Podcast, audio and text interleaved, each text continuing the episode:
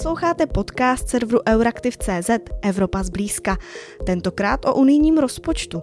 Mé jméno je Kateřina Zichová, jsem redaktorkou Euraktivu a téma proberu s ekonomem Petrem Zahradníkem, který je makroekonomickým expertem České spořitelny a působí také v Národní ekonomické radě vlády. Dobrý den. Hezký den, děkuji za pozvání. Pane Zahradníku, když si člověk vyhledá informace o evropském rozpočtu, tak zjistí, že je to rozpočet tak trochu svého druhu, protože nefunguje úplně stejně jako třeba rozpočty mezinárodních organizací nebo rozpočet eh, klasického státu. Musí být vyrovnaný a má další specifické charakteristiky. My ale víme, že Evropská unie eh, po covidové pandemii přistoupila k doposud takovému bezprecedentnímu kroku a společně si půjčila, takže už vlastně má za sebou nějakou společnou půjčku, nějaký společný dluh. Jak tyto poučky, tedy o evropském rozpočtu, ten vývoj posledních let eh, proměnil? Co zkrátka o tom unijním rozpočtu platí dnes? Zcela souhlasím se všemi těmi postřehy, které jste zmínila. E, dokonce si myslím, že bylo v určitou dobu výhodou, že evropský rozpočet byl vyrovnaný. Na druhou stranu jeho objem čítal pouze zhruba 1% unijního HDP a už dlouhou dobu, dávno před těmi, řekněme, mimořádnými situacemi se poukazovalo na to, že fiskální kapacita Evropské e, unie je omezená a že pro účely toho, aby byl naplněn veřejný zájem a e, samozřejmě i adekvátně finančně pokryt, tak je zapotřebí, aby evropské financování bylo daleko větší. I proto se v současné době v rámci takzvaného financování EU jak si zbíhají dva hlavní proudy, ten tradiční víceletý finanční rámec a ten nový řekněme, experimentální, prozatím stále jaksi časově omezený a, a, a, a provizorní Next Generation EU, jehož nejvýznamnější součást je nástroj pro obnovu a odolnost. Já si myslím, že to byla v dané chvíli a uvědomme si, že v podstatě ta myšlenka byla zveřejněna zhruba tři měsíce poté, co vypukla covidová pandemie v květnu roku 2020. Já osobně to vnímám jako velice pružný, velice flexibilní, velice akceschopný krok, který tehdy eh, Evropská komise učinila a rada velmi záhy schválila a myslím si, že i jeho podstata je eh, velmi žádoucí. Já osobně bych byl dokonce proto, aby, eh, řekněme, inspirace touto zkušeností byla opravdu nikoli pouze přechodná a provizorní, ale dlouhodobá.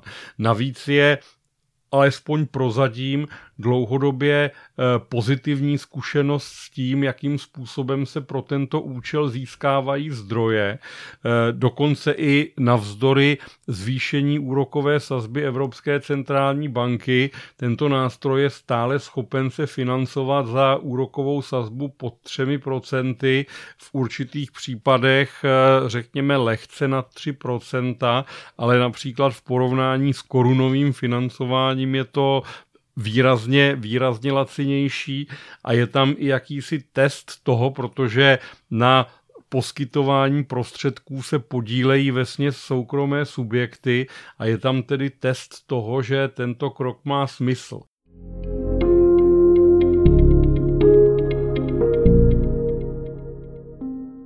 Abychom jenom nechválili, je tam samozřejmě jedno lehké úskalí a to úskalí právě spočívá v tom, jakým způsobem se budou tyto prostředky splácet, protože ty prostředky jsou až na 50 let splatnosti a v současné době to až tak úplně nikoho netrápí, ale zodpovědné tvůrce hospodářské politiky ano.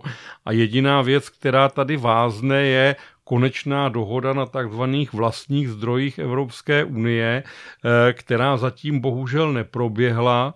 V souvislosti eh, s zelenou transformací docela dobře funguje ten jeden z významných zdrojů a to je podíl z obchodování s emisními povolenkami. Nicméně i ostatní složky nejenom toho námi definovaného před chvilkou eh, financování EU, ale i jiné zdroje, například modernizační nebo inovační fond a budoucí sociální fond pro spravedlivou transformaci eh, se snaží právě na výnosu emisních povolenek vydělat nebo získat ty prostředky pro sebe. Potom tam je další zdroj a to je ten mechanismus uhlíkového vyrovnání eh, v přeshraničním, v přeshraničním kontextu, což je zatím věc, která začne pilotně fungovat v roce, devate, v roce 2026 a potom tady máme taktéž zatím, řekněme, spíše e, teoretický než reálný koncept, byť ten koncept bude fungovat od počátku příštího roku a to je ta takzvaná globální 15% daň a vyrovnávací daň, která, která ji doplňuje.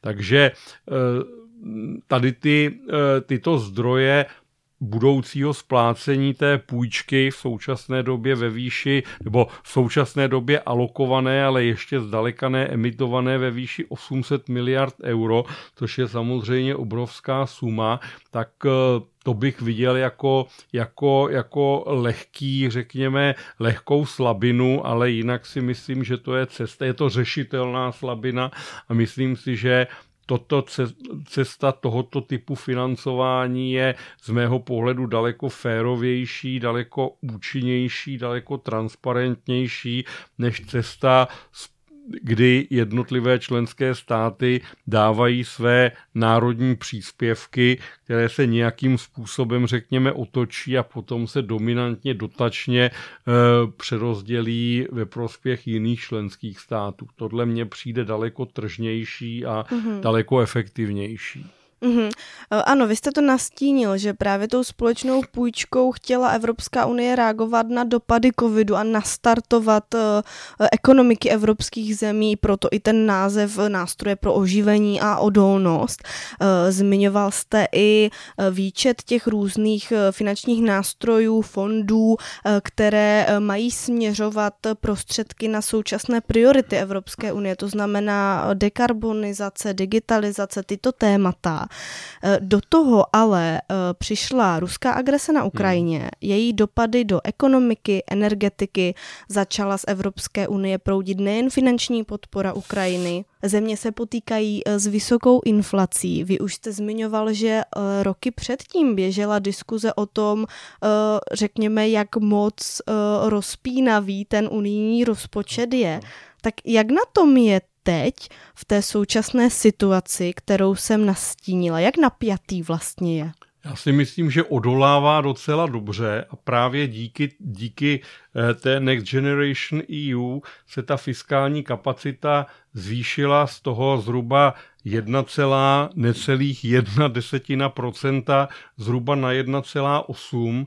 Není to žádný zásadní průlom, ale ty prostředky velmi výrazným způsobem pomohly. Eh, je ještě vhodné dodat, že právě ta Next Generation EU je ve většině právě založená na využívání prostřednictvím půjček, to znamená, měla by tam být jaksi implicitně obsažena návratnost a dotační složka je menšinová, byť je pořád velmi vysoká, ale na rozdíl od té tradiční, eh, od toho tradičního víceletého finančního rámce jak kohezní politiky, tak společné zemědělské politiky a rostoucího podílu centrálně řízených programů. Eh, všechny tyto složky jsou dominantně dotační, tak eh, v tom bych viděl jaksi největší rozdíl mezi, řekněme, tím starým způsobem a novým způsobem financování. Eh, ještě možná v mezičase jsem si vzpomněl na jednu, myslím, docela důležitou věc, kterou eh, asi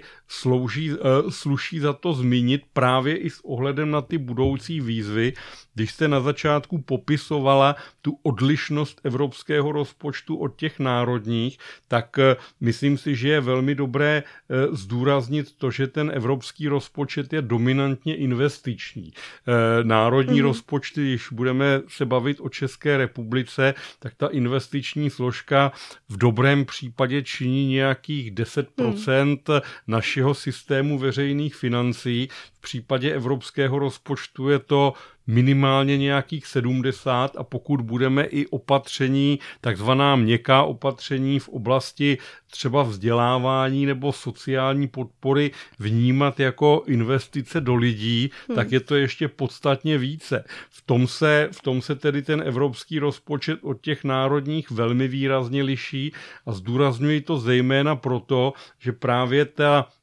ta, ta výzva spojená s, s ruskou eh, agresí na Ukrajině a evropskou reakcí v podobě plánu Repower EU, který právě se velmi výrazně prolíná s tou inovační složkou unijního financování nástroje pro pro, pro, pro oživení a odolnost. Všechny členské státy byly vlastně v letošním roce vyzvány, aby dodali do svých národních plánů dodatečný pilíř. České republice to bylo schváleno zhruba před měsícem, dodatečný pilíř právě na přizpůsobení a na posílení strategické odolnosti, zejména v oblasti energetiky.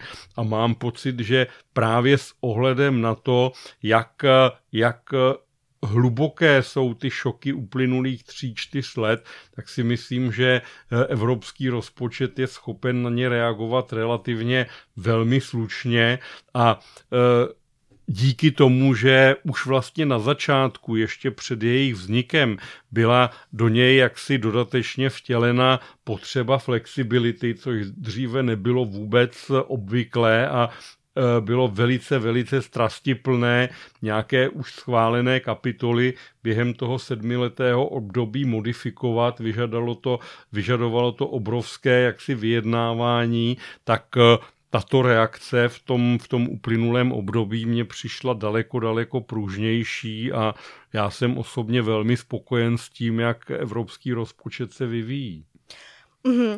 Uh... Ano, eh, jak jsem zmiňovala, tak ten balík Next Generation EU, který zahrnuje tu půjčku, tak byl původně myšlen jako reakce na covidovou pandemii. No. Děkuji, vy jste teď doplnil, že eh, byl aktualizován, aby, řekněme, reagoval na tu další výzvu spojenou eh, s dopady ruské agrese na Ukrajině, tedy s těmi energetickými mm. dopady, mm. samozřejmě i v souvislosti s vlivy dekarbonizace na energetiku.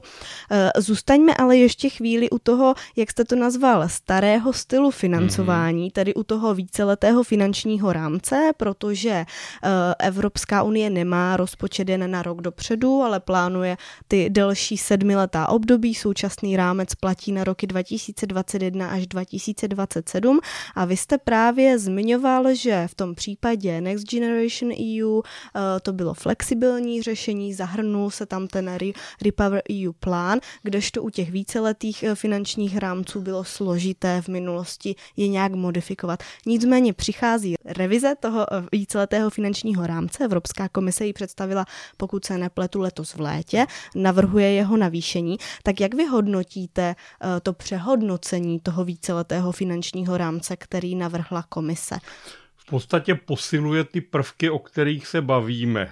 Jedním z významných prvků je posílení rozpočtu pro vztahu vůči Ukrajině celkem o 50 miliard euro, v podstatě ve třech oblastech. Za prvé zajištění jakési makrostabilizační funkce, kterou například na úrovni eurozóny naplňuje eh, Evropský stabilizační mechanismus.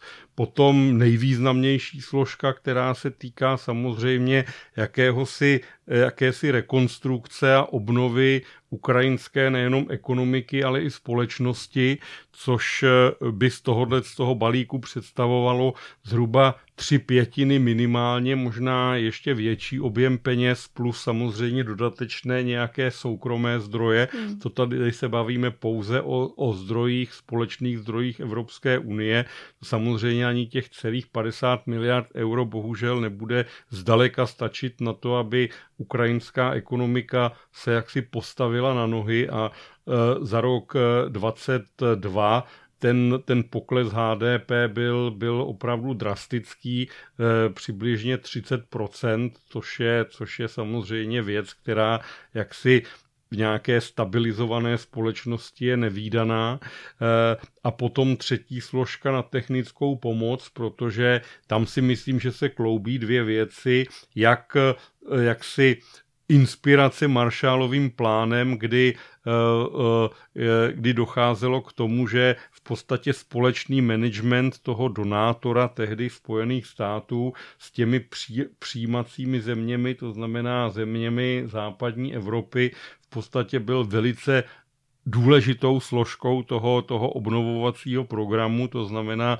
zapojení ukrajinských autorit, ale eh, řekněme jakési rovnoprávném, v rovnoprávném vztahu s evropskými institucemi, včetně nejrůznějších pojistek ohledně nejúčelnějšího využití těchto prostředků. Takže ta, ta, ta, ten ukrajinský balík zcela určitě a nepochybně správný krok, který se eh, v této souvislosti řeší a není pochyb, že eh, za předpokladu, že si udrží Evropská unie jaksi to geopolitické nastavení, které má v současné době, tak něco podobného potom uvidíme i v tom, řekněme, budoucím víceletém finančním rámci počínaje rokem 2028. Potom je tam velice důležitá záležitost, takzvaná platforma strategických technologií pro Evropu, mm-hmm. neboli STEP, eh, který v podstatě neznamená nějaké dodatečné zdroje, respektive jenom ve velmi malém rozsahu. 10 ale miliard eur, pokud je to se nepletu. přesně tak, je to přesně tak, ale současně přeskupení, respektive prioritní alokaci z některých stávajících, z některých stávajících programů, zejména nebo dominantně centrálně řízených programů, eh, například eh, v rámci Horizon Europe, v rámci, v rámci programu Invest EU, ale i eh, programů, respektive nástrojů, které jsou v podstatě v současné době mimo, mimo, mimo to ten systém financování EU, například inovační fond, kde je s rolí inovačního fondu je právě tato platforma spojována velice silně. Takže a potom třetí vlastně asi z důležitých věcí je ta, kterou, kterou jste naznačila, o které jsme se bavili před chviličkou, to znamená zajištění nějakého spolehlivého, spolehlivého e, splácení té půjčky z Next Generation EU. Je tam navržení takzvaného nástroje EU na podporu oživení římská 2 a ta má být, nebo tento nástroj má být v podstatě dominantně použit na to, aby v podstatě nedocházelo k nějakým tenzím z hlediska, z hlediska splácení. Mm-hmm. Za prvé ohlídání si toho, že ty návratné e, e, nástroje, které jsou v jednotlivých členských státech a e, nutno říci, že my v tom jsme také trošku anomální, máme 8,4 miliardy euro v dotační složce a jenom 0,8 v té, v té návratné nebo finančně nástrojové. Například Řecko to má, nechci říkat přesně opačně, ale má daleko větší podíl právě to, těch, té, té, té půjčkové složky. Itálie to má plus minus vyrovnané, takže to, aby právě eh, se ty země neuchlá, neuchlácholily tím, že ta doba splatnosti je poměrně dlouhá a že to v podstatě stávající politickou garnituru nemusí příliš zajímat a aby potom třeba někdy v roce 2040 nedošlo k tomu, že tady se vytvoří nějaká tenze, na základě které se zjistí, že, že ta půjčka je nesplatitelná. To by bylo velice špatné a myslím si, že je naopak velice dobré, že na to Evropská komise myslí už v současné době. Mm-hmm. Bavíme se o navýšení v řádech desítek mm. miliard mm. eur. Evropský parlament, eh, jeho pozice je taková, že by uvítal ještě vyšší, mm. ještě větší navýšení toho víceletého finančního rámce.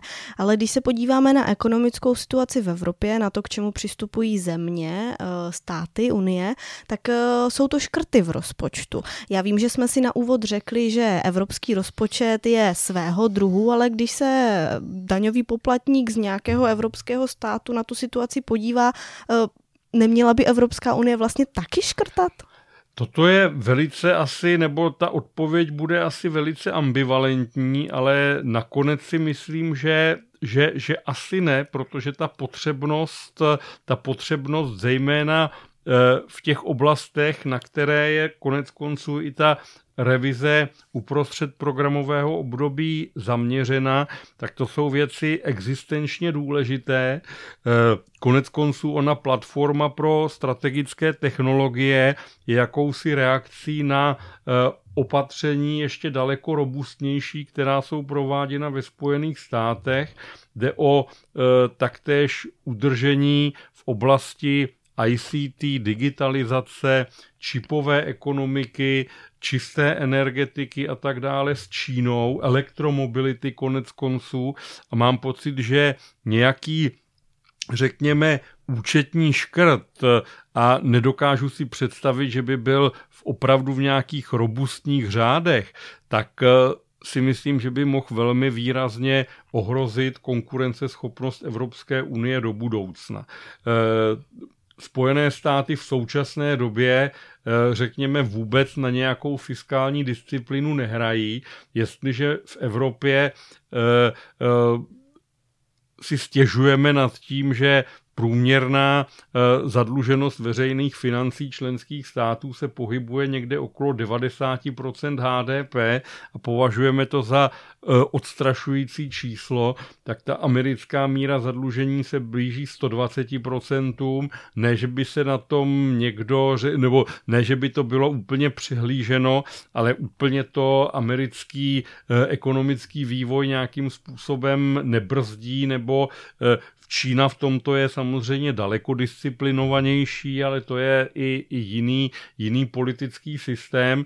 Eh, vůbec nepléduji za to, aby se eh, společné evropské prostředky jaksi rozhazovaly za každou cenu. Absolutně ne, ale eh, pokud tady bude právě smysl jejich použití právě pro, ty strategická, pro, pro ta strategická opatření, tak tam bych byl daleko velkorysejší a snažil se třeba například uspořit některých, řekněme, buď měkčích záležitostech, nebo těch, které nejsou úplně, řekněme, na tom topu mezi prioritami oblasti administrativy, ať řekněme je toto kritizováno e, spíš bych řekl povrchně než ze znalostí věci, tak evropský rozpočet, jeho podíl na administrativu činí nějakých 5%. Kež by národní rozpočty v členských státech měly 5%, tady mám pocit se úplně moc uspořit nedá, byť asi i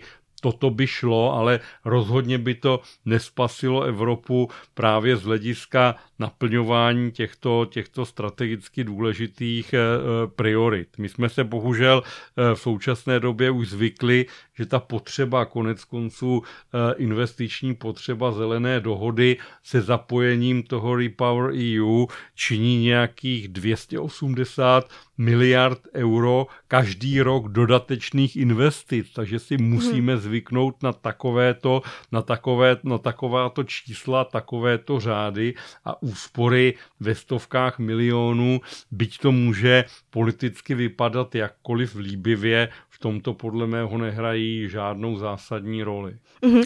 Vy jste zmiňoval ta americká opatření, mm. ten americký mm. přístup. Eh, právě v reakci na eh, americký Inflation Reduction Act, tedy, když to zjednoduším, podporu těm zeleným inovativním biznisům americkým, tak právě v reakci Evropská unie diskutovala, že by přistoupila k další společné půjčce. Nicméně neprošlo to přes unijní země, protože jsou mezi nimi zástupci, eh, řekněme, opatrnějšího přístupu. Zmiňoval jste už i ten další sedmiletý výhled po roce 2028, tak očekáváte v tomto duchu, že se ty diskuze o další společné půjčce opět vrátí na stůl? Já bych možná dodal, kež by se vrátili. Ano, máte naprostou pravdu. Ta platforma strategických technologií pro Evropu je v podstatě jenom velmi slabý odvar původně zvažovaného takzvaného Evropského eh, fondu suverenity, který mu měl, který měl právě tomu, tomu, tomu konceptu, on je to zákon, ale ve skutečnosti je to koncept IRA ve Spojených státech konkurovat, ale přesně z důvodů, které jste zmínila, eh, z toho sešlo. Eh, já oslo- jestli, jestli si myslím, že se tak stane, nejsem schopen říct, ale jsem schopen říct, že si myslím, že by se tak mělo stát. Mám pocit, že prostě to, to zobecnění zkušeností z Next Generation, aspoň z mého pohledu, je natolik pozitivní, že ta myšlenka by neměla ustat. A e, je otázka, zda pokračovat v tom, že řekněme nějakých 0,7-0,8 eh, desetin procenta toho unijní, HDP unijního financování bude řešena tímto způsobem, anebo že dojde k dalšímu navýšení té fiskální kapacity. Když si vememe, tak eh, federální rozpočet Spojených států je ekvivalent nějakých 22% amerického HDP, který řeší v podstatě společné priority všech amerických států. A když samozřejmě každá analogie skřípe, ale jestli si evropský rozpočet představíme jako finanční nástroj k řešení společných evropských výzev, tak necelá 2% unijního HDP je zkrátka hodně málo. E, v těch nejrůznějších konceptech se hovořilo o dostatečnosti někde ve výši 5 Eh, optimisté říkali 10%, to je politicky samozřejmě naprosto neprůchodné, ale mám pocit, že i rozpočet v tomto rozsahu by dával opodstatnění, možná bych dodal, za podmínky udržení nějaké daňové nebo fiskální neutrality, jinými slovy, čím by se zvýšil podíl eh, evropského rozpočtu, o to by se snížila nějaká složená daňová kvota na úrovni členských států, ale myslím si, že, že to společné přerozdělování a to přerozdělování přes ten kapitálový trh je opravdu cesta kupředu a z mého pohledu by bylo enormně škodlivé a, a troufám si tvrdit, i nesmyslné eh, se, se, se této varianty vzdávat. Ale sou, souhlasím na druhou stranu, že, že to bude velký politický boj. Na druhou stranu si myslím, že i ti řekněme, ti, ti, ti dominantní e, čistí plátci, zejména v na hlavu a odhlédnu ty velké státy, ale zejména ty malé a střední, to znamená země typu Nizozemska, Rakouska, Dánska nebo Švédska, kteří jsou, nebo které jsou v tom, v tom úsilí o, řekněme, fiskální disciplinu jaksi extrémně, extrémně důslední, tak mám pocit, že by jim mohlo vyhovovat právě ten způsob toho přerozdělování prostředků prostřednictvím tržních mechanismů a že na tuto, na tuto formu by mohli přistoupit daleko více, než kdyby se rozvíjela a navyšovala ta tradiční forma financování. Mm-hmm. Jste tedy pro, zároveň ale zmiňujete to úskalí půjčky a to je to splácení. Hmm. Eh, zmiňoval jste, že vlastně ještě zatím není jasné a nějakou dobu nebude, eh, jak se Evropské unii bude dařit hmm. splácet ten hmm. dluh. Eh, měli by tedy té hypotetické rovině, měla by tedy Evropská unie k té půjčce přistoupit co nejdřív, anebo radši sečkat a potom volit tuto cestu financování? Eh, z hlediska, z hlediska zajištění té návratnosti samozřejmě by nahrával spíše obezřetnostní postup, protože eh, my v rámci nějakého 50, 50 letého horizontu splácení máme zatím za sebou tři roky a to je samozřejmě velmi málo a těžko říct, jakým způsobem se vy, bude vyvíjet to další období. To znamená nějaké zobecnění zkušeností, takto, řekněme, experimentálního kroku, který v evropském financování nastal, by bylo více, více než žádoucí. Ono by se to zřejmě projevilo v tom, že nastaly liby tenze a vzhledem k tomu, že tam jsou zapojeni, zapojeny finanční trhy a soukromí investoři, tak ty tenze by velice rychle rozpoznali, tak eh, potom v případě těch tenzí ta úroková sazba by prudce narůstala. To, že zůstává v podstatě, nechci říkat neměná, samozřejmě se zvýšila, ale eh, rozhodně se nezvýšila tak, jako se zvýšila eh, klíčová sazba Evropské centrální banky, tak to ukazuje na to, že ta investorská komunita necítí, že by tam ty tenze byly. Naopak při každé další emisi dochází k velkému jaksi převisu poptávky a zdaleka ne na každého investora se dostane. Na druhou stranu druhý pohled je ten, že právě eh, v současné době si myslím, že se láme chléb. Eh, konec konců nějaká jiná statistika, která nedávno přišla z Evropské komise, ukazovala právě míru zranitelnosti v těch klíčových odvětvích. To, že v oblasti informačních komunikačních technologií eh, tahá Unie skutečně za velmi krátký provaz v čipové výrobě, konec konců začátek i v elektromobilitě, v tématu, který byl jakýmsi v úvozovkách totemem eh, její zelené transformace, tak dostává od Číny dost eh, v úvozovkách na frak, takže eh, ty peníze a v, robustní, v robustním objemu jsou zapotřebí právě teď, ale musí se tam nějakým způsobem jaksi skloubit právě za prvé udržení té fiskální zodpovědnosti. Rozhodně si nemyslím, že by se mělo nějak vehementně jak si pouštět z otěží ten požadavek vyrovnanosti evropského rozpočtu. To si myslím, že je pořád velmi, velmi dobré, ale, ale ta vyrovnanost se může eh, eh, odehrávat nejenom na té účetní, ale i na té finanční úrovni za za podmínek nějakého krátkodobého zadlužení, ale musí tam být samozřejmě patrné, že ten dluh je, dluh je splácen.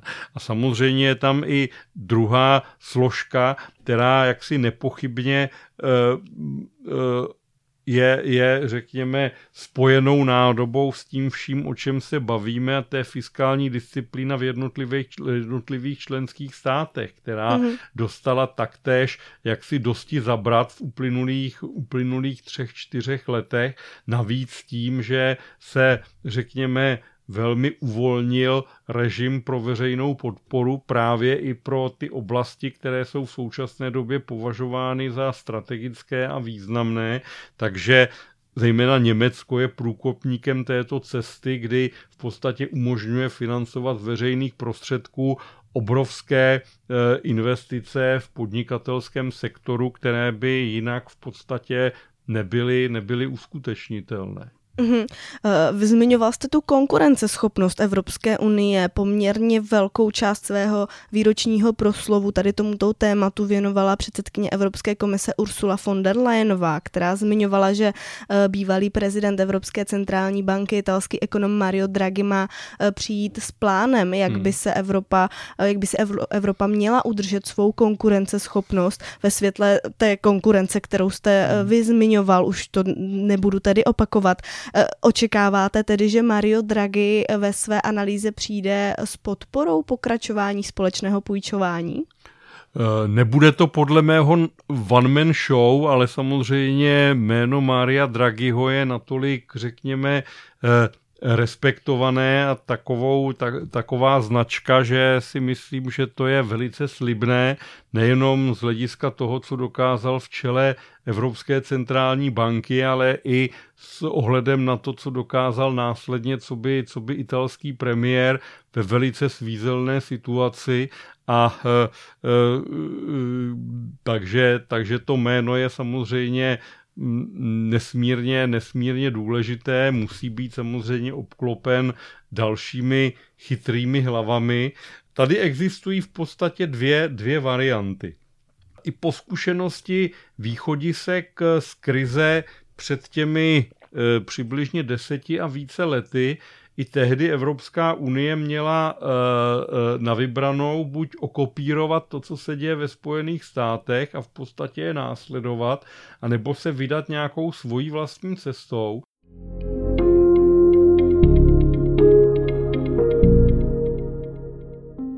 tak si myslím, že i teď má možnost buď obsat ten, ten, ten Inflation Reduction Act Spojených států, anebo se zaměřit na úklid vlastní Evropské unie, v podstatě zaměřit se na dotahování těch oblastí, ve kterých má Evropská unie největší resty a současně na prosazování toho, ve kterém si aspoň myslí, že, že, že udržuje nějakou, řekněme, pozici lídra.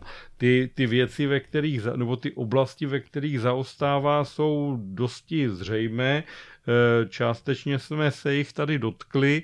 To, to, ta pozice lídra se Eh, objevuje jak pořád ve velmi, řekněme, robustním zpracovatelském průmyslu, který nicméně vyžaduje, vyžaduje kvalitativní proměnu, zkrátka dobře nedělat nic a jenom uh, uchovávat stávající ekonomickou strukturu znamená zaostávat. A to si myslím, že, že, že jak podnikatele v Evropě, tak policy makersi včetně pana Draghiho velice dobře vědí a mám pocit, že právě jakási symbioza eh, udržení a posílení výhod a odstranění slabin, tak, eh, tak, eh, tak to, je, to je velmi zásadní.